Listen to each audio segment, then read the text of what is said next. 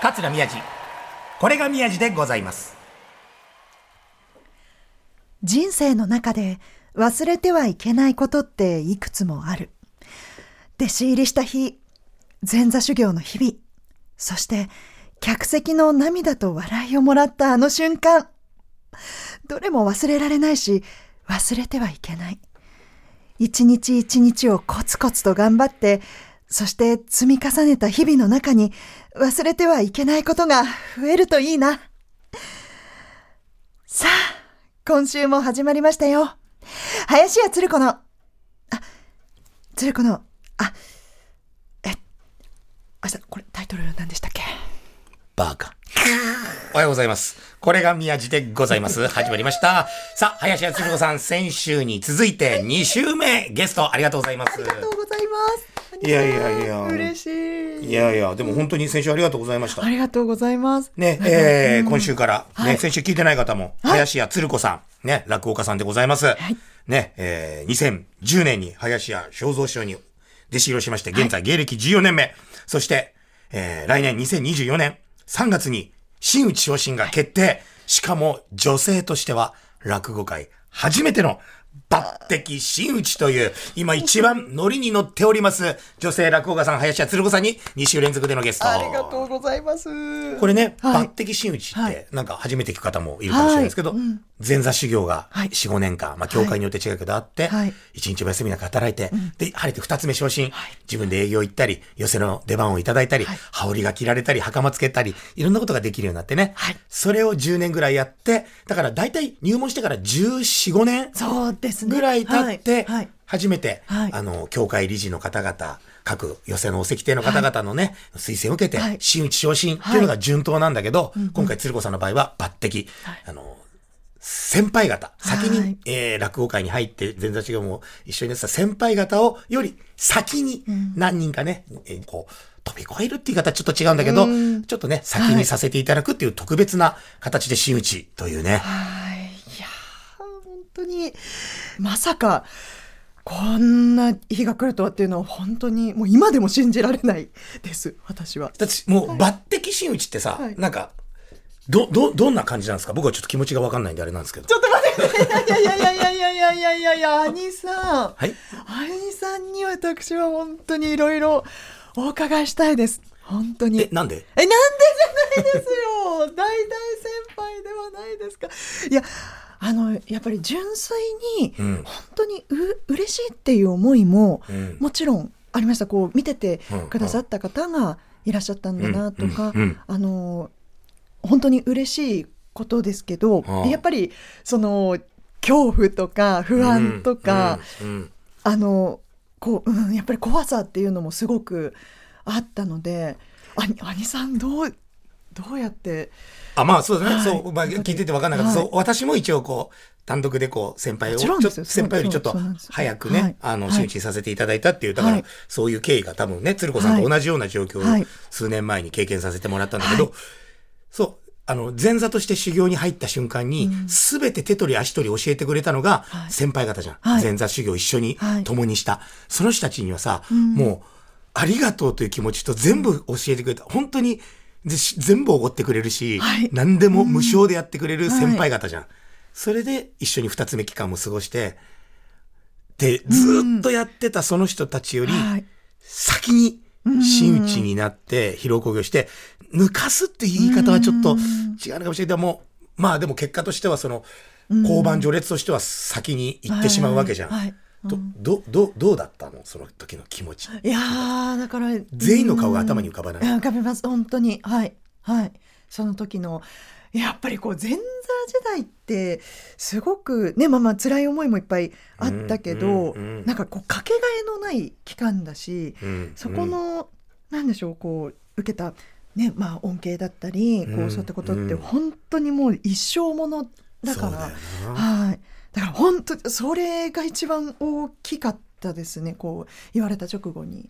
浮か浮かんだことというか。うん。そうだよね。そ、そこに本当にもうはい。数数ヶ月しか変わんない先輩にはね、はい。女性の一番仲良くさせて、一番教えてくれて、一番相談はい。してた人もいるわけじゃん。はい。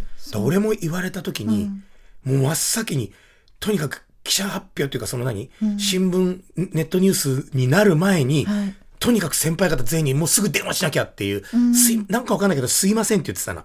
ちょっとなんか、先輩方に少し先に行かして、あの、しあの、ばあの、広く工業させていただくことになりましたっていう報告だけはもうすぐしたもんな。はい、うん、でも皆さんどその時は応援を、うん、あ、そうなんだ。よかったね。おめでとう。うん、あの、大変だと思うけど頑張ってねって、はい。みんな、うん本当に言ってくれた。だからはい、でもその気持ちはもうわからない。自分はその立場になれないから、うんうん。どんな気持ちだったのかっていうのはわからないけど、はい。でもみんな、まあ、ちゃんと言ってくれたな。そうそうですね、うん。私も本当にだからこそ、同じでね、だからこそ、はい。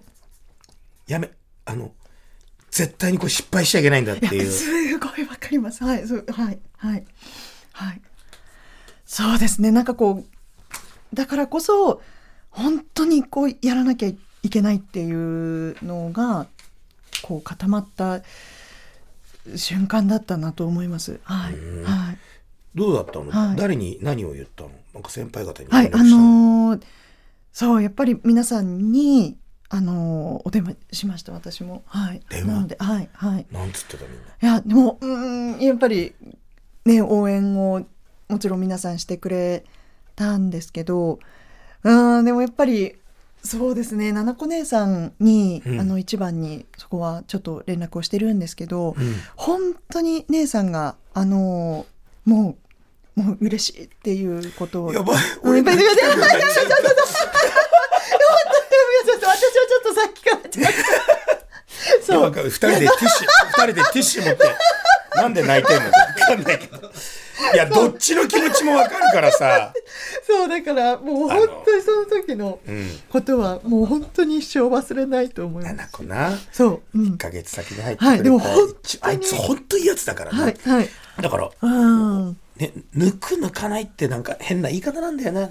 本当お世話になってる人たちだし。はいで、結局ゴールってさ、はい真打ちになるところがゴールじゃないわけじゃん、俺らって。はいあの、結局、棺桶入るまで俺ら仕事してて、ええ。鶴ちゃん今ね、あの、若くてピチピチして、ね、男性ファンもいっぱいついてるけど、でもあの、80歳でも生きてたら落語家やってるわけじゃん。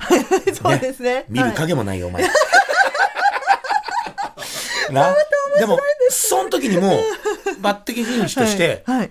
走り続けてなきゃいけないわけじゃん。はい。そのプレッシャーっていうかさ、ん。どう？今。いやあります やっぱりあのそうもう公表もされてますし、そうまあ会にまあ出るたびに、まあ、お客さんもきっとそういうふうに、まあ、見られる方もいっぱいいると思うので、うん、あの本当に常にあのいい講座をとは思ってるんですけど、うん。まあ、やっぱりそれが今日できるかなっていう不安もあの今まで以上にやっぱりかかってきますしもう兄さんはどうどうやってそこまでを乗り越えていかいや、毎日辛いよ。やっぱ、一之輔兄さんぐらいの、はいね、はいもう、メンタルを持ってないと。あんな怪物がいるから。だってさ、今、尊敬する落語家さんでさ、はいたくさんいらっしゃるじゃん。はいでも、ほぼほぼの人がさ、抜擢真打ちじゃないんだよね。でもみんなトップでさ、はい絶対叶わないと思う講座をしてるわけじゃん。はいでも、私たちは、その、抜擢っていう、はい。もう、君たちちょっと一つ、もう一個上のとこ行きなさいよっていうさ、はい。うん。ものをもらっちゃってるわけじゃん。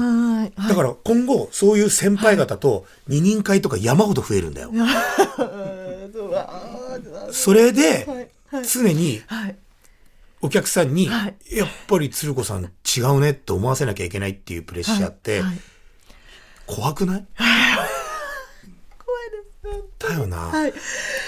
ねでも本当にね与えていただいた機会なのでこうそれをこうポジティブにこう、うん発信していけたらっていうのは本当に思うんですけどでも私はそこは本当にこう宮地兄さんのお姿っていうのがすごく、はいやいやあのあってでそれは何泣きそうな。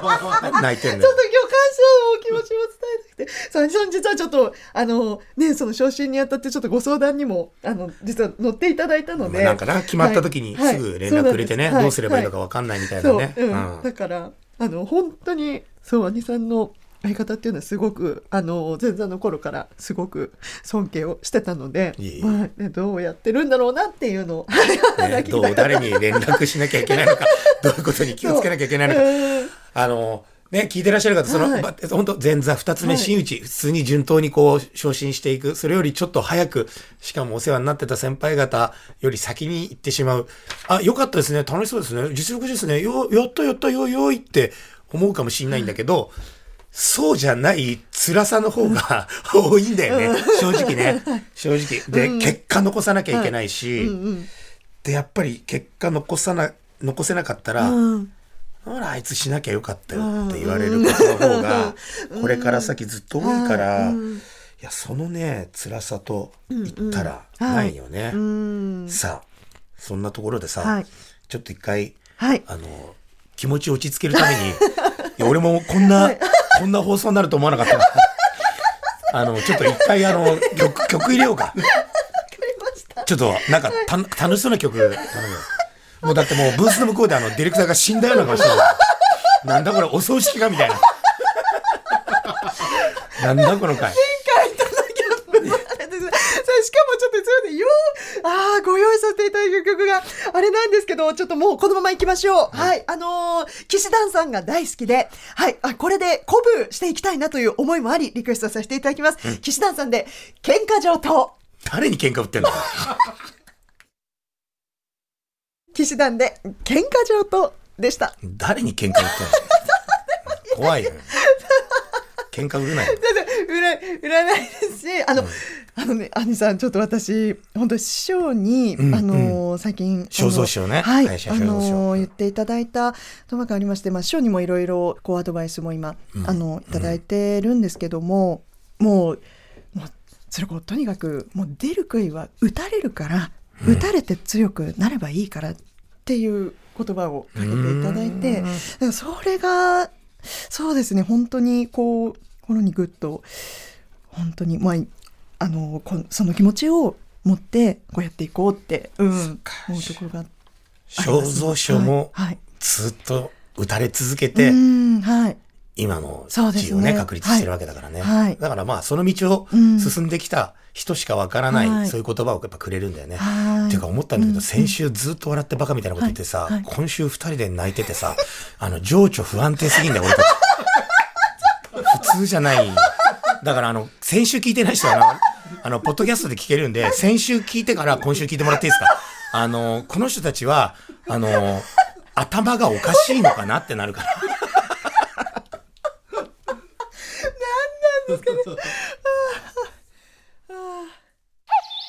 桂宮治。これが宮治でございます。さあ、そんな鶴子さんですけど、はい最近メディア、逆にテレビとかラジオとかさ、映画とか、なんかどうどうどう？ないですね。あのでもラジオの方は実はそうですね。あの TBS ラジオさんで、はい。あの多摩盛り上げ宣言にあの土屋レオさんとはい。はい、ちょっと。多摩盛り上げ宣言。はい。ごめん、俺まだ聞いたことなかったですね。多摩、多摩、多多摩摩、盛り聞いてください。多摩多摩はい。多摩多摩ピッテカントロプスになる日も、の、タマさんじゃなくて？ついたじゃなくて？タマってあの、魂？多摩市です。はい。多摩それ限定なの多摩盛り上げ宣言はいそうなんです。はい。多摩地域にまつわる、はいあのいろんな情報をえ誰が興味あんのどど発信 みんなです。全国民の方全が全国の方が、はい、もう全世界で多摩またまに興味を持っていただいております。あ、そう、ねはい、実感しております。俺には分かんないけど。いやいやいや、あそう本当にそう。へえ。はい。多摩だけを。はい。私は実はこれやっぱり中央大学出身だってところから、うんうんうん実はそのお話をいただいてえ、ミケは、ミケは来ない。タマだけ。ミケ、ミケは。大丈夫。九十九里、九十九里山の話がしないミケとか出てきて。タマだけ、タマ鶴子だけなんだ。多摩地域にまつわるお話をしています。はい。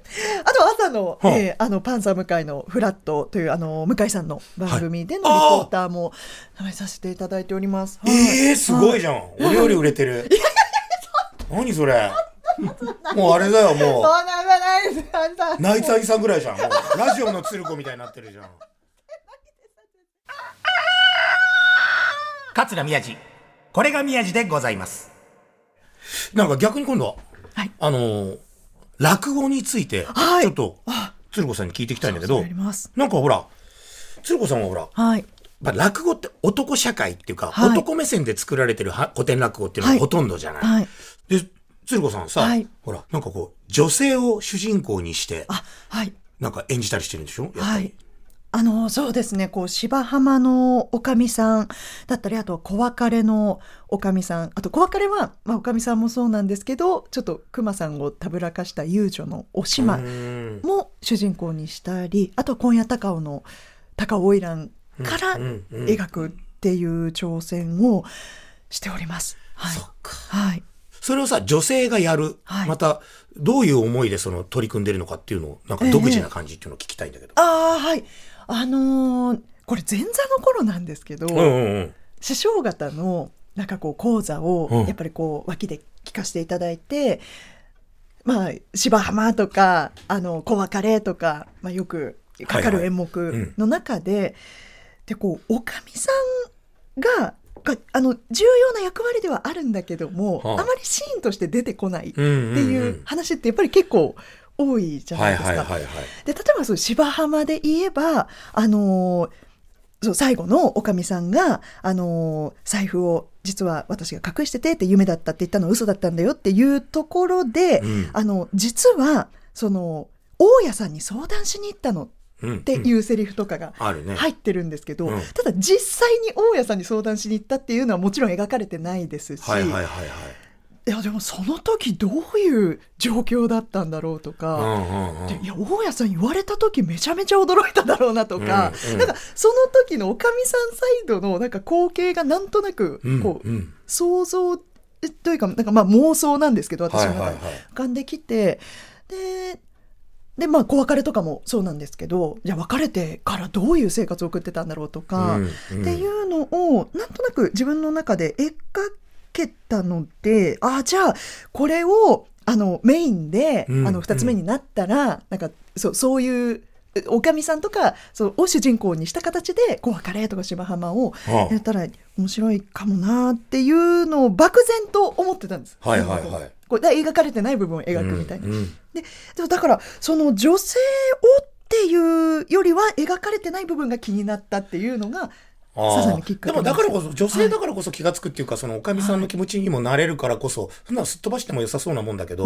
それがやっぱ感じちゃったんだよね。はいでもそれは多分、あの落語家としてわかんないいろんな考えがあるからね、はい10人よれば気を取れば、はいはいはい10人落語家がいればそれぞれの考え方と思うけど、俺はすごく正しいと思ってて、役お芝居やってたでしょ、はい。この時。落語の場合は全部の人間の全ての状況、どういうふうに生きてきたかを本来は自分の中に入ってないと、はい。ハッツさんでもその時の年齢とか、はい。今の考え方違うわけじゃん。うんうんうんらそれがさやっぱある程度俺もこう全部入ってないと、はい。ただセリフ入ってるだけになっちゃうんだよね。えー。だ鶴子はそこは全部こう、自分の頭の中でいろいろこう想像したりとか、はいこの赤ああだったからっていうのがあるからこそそういったところにも気づけるししかも人に伝わる落語ができてるんだと思う。あいやいやいやでもそんなそんなとじゃなきゃ抜擢にならないよ。いや本当にでも、でもあのそうね些細なあのきっかけだったんですけどでもあさんのおっしゃる通りで本当にそのおかみさんを深掘りしたことで、うん。やっぱりそのなんでしょうこうじゃあそのカッツァンのなんかあの主人公であるうん。亭主のカッツァンの気持ちも、あこうだったのかもっていうのが、芝浜のカッツァっていうのは、あれだよね、あの、酒ばっかり飲んではい。仕事行かなくなって、はい。もう全然ダメで、おかみさんにケツ叩かれて、はいで、しもうしょうがないからって芝の浜に行ったら、財布を拾う主人公ね。そうですね。そうです。ご説明をありがとうございます。そう、その通りです。はい。で、大金を拾っちゃってっていう。でも、まあ、おかみさんが、そう、かっちゃんに惚れ込んで、うんまあ、ここまで嘘をついて、うん。で、しかも、ね、更生させようとした別れずに更生させようとしたわけですから、うんやっぱり好きだった頃のかっちゃんっていうのもいたわけで、うんうんうんでそその部分とかを実はあのー描く挑戦をしていって、まあ、芝浜のなんなんというか慣れ初め部分というか、はいはいそれがあればなんかこう嘘をついたこととか、まあ、耐えたことっていうのもなんか自分の中でも合点がいくなと思ったので、うんうん。はい。はいそっか、でも、そうだよね。柴浜も、そのもう、飲んだくれてダメな、勝さんから始まるわけだもんね。お前さん起きてくれよ。はいはい。その前に、はい。だってもう、本当はすごく腕のいい魚屋さんだったんだもんね。ねなはい何がきっかけでああなっちゃったのかとか、はい普通、本来描けてないんだよね。はい。うん。ああ、そうだね。はなんで勝さんがそうなのか、ええなんでむおかみさんは別れなかったのか、はいなぜ構成させようとしたのか、うん。っ。ていうところが、はい。やっぱもっときちんと説明したいってことでしょ。はい、うん。あのやっぱりその女性の、まあ、お客さんだったりもう全然あるいは落語知らない方とかに、これ作る時にすごくこうインタビューというかいろいろ話聞いたんですね。そしたらやっぱりこう芝浜のおかみさんって綺麗すぎるっていう印象を持ってる方も結構多くて。あそうそうそうですね、なんかいろんなことを感じてたんじゃないかなという。なんでこの結末に至ったのかとか。で多分あの落語ってやっぱり現代でもなんかこうなんだろう分かる感覚があるっていうのがうん。魅力だと思っていて、こう武士とか,、うん。なんかそういう、まあ、吉原とか出てくるけどそんな人今いないしね。いそんな場所もないのに。ね。うん。ないけどあ分かるっていうのがなんか私魅力じゃないかなと思うので、うん。なんかその女性の気持ちとかがまああんまり描かれてない部分多いと思うのででうん当時女の人の話し家さんがもしその時代にいたら、うんそういう話今でも共感できる女性の話っていうのも生まれてたのかなとなんとなくこう思うんですよね。はいなんかないの？宣伝とか。あはいそうですねあのー8月20日にあのー、名古屋での独演会があります。へーなのでね、こう TBS ラジオさんなのでこう全国で皆さんあ、聞いていただいて聞いてない。関東ローカル。これ関東ローカル。ポッドキャストあるからポッドキャストもね、ありますから。なのであります。え、あの、ホームページに、あの、常に情報を更新しておりますので、うんぜひ、林家鶴子ウェブサイトをご覧いただきたいと思います。はい。あと、YouTube をですねあの、真打ち昇進に向けて、あの、兄さんも、あの、取って出しをずっとやられてたと。ああ、僕の YouTube チャンネルね。はいあの、40日間しかやってないやつだ。でも貴重ですよ、それ。はい。なので、ちょっと私もちょっと活性化をしていきたいと思いまして、うんあの、もうすでにこの段階では、あの、新しい動画が上がっていると思いますので、はあ見ていただけたら嬉しいです。カチャって、はい物。質上げたらみんな全裸だったね。ちょっと重大おチケにももう一回行きたいですね。うんちょっと今更行きたいです。先週の放送なんて聞いてくださいは言ってねお願いします。はい、じゃあ、でも、真打ち昇進に向けて、はい。はい。これから本当大変だと思うし、はいい、ろんなプレッシャーもあると思うけど、はいでも誰もができる経験ではなく、はい鶴子さんにしかできない、そういう落語家としてね。だから大変だと思うけど、はいそれを乗り越えた先には、はい。すごいはい景色が待ってると思う。うありがとうございます。頑張ってください。聞いてる方みんな応援してください。頑張ります。さあ、番組ではあなたからのメッセージをお待ちしております。アドレスは、みやじ905アットマーク tbs.co.jp miyaji905 アットマーク tbs.co.jp です。えー、私、宮地に、えー話してほしいトークテーマなどございましたら、ぜひぜひ応募してください。また、過去の放送はすべて、ポッドキャストで聞くことができます。一之輔さんや桃子お姉さんが出た回も、ぜひぜひ聞いてみてください。えー、ツイッターのハッシュタグは、これ、宮地です。これがひらがな、宮地が漢字です。番組の感想などもいろいろツイートしてください。読みます。また、来週お会いしましょうということで、本日は、桂宮地と、林家鶴子でした。鶴子ちゃん、早く座布団運びになってね。は